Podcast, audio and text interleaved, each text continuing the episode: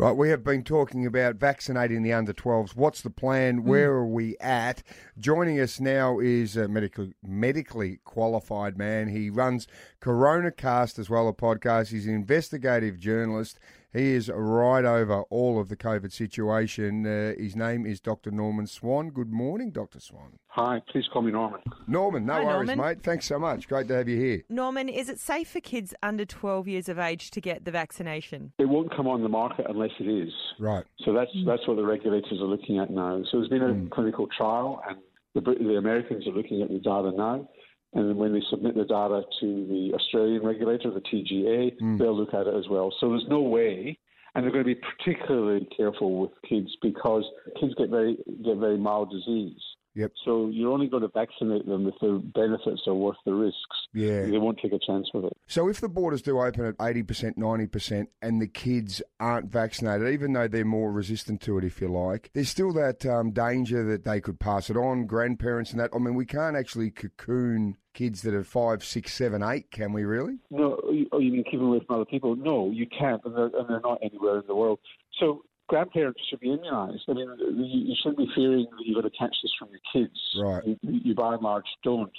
The, the only exception to that is that when little kids, they they find that really little kids, uh, babies, toddlers, when they get COVID, they do pass it on, and that's largely because you cuddle them more than you cuddle older kids.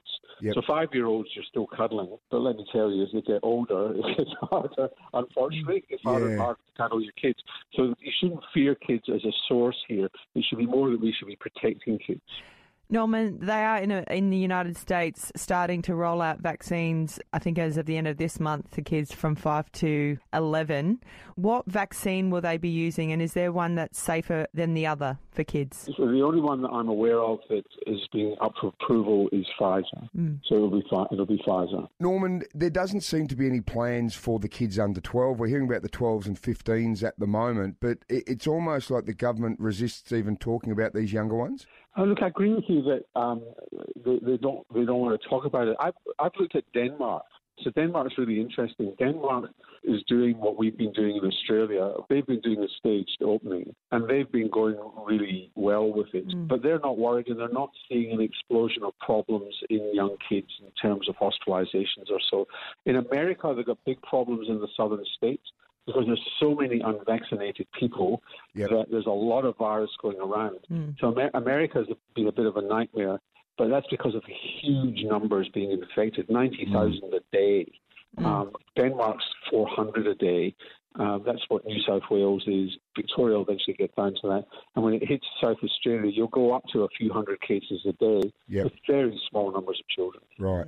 So essentially, your advice is if everyone else is vaccinated, then it shouldn't be, from what we understand, a real problem for the little ones.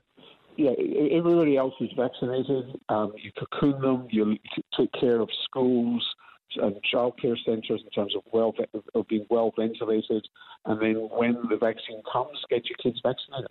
Righto. Well, there you go. Hey, Norman, thank you so much for that insight. Um, the new book, So You Think You Know What's Good for You, is out, busting a few health myths. Thank you so much for joining us, Norman. It's been my pleasure.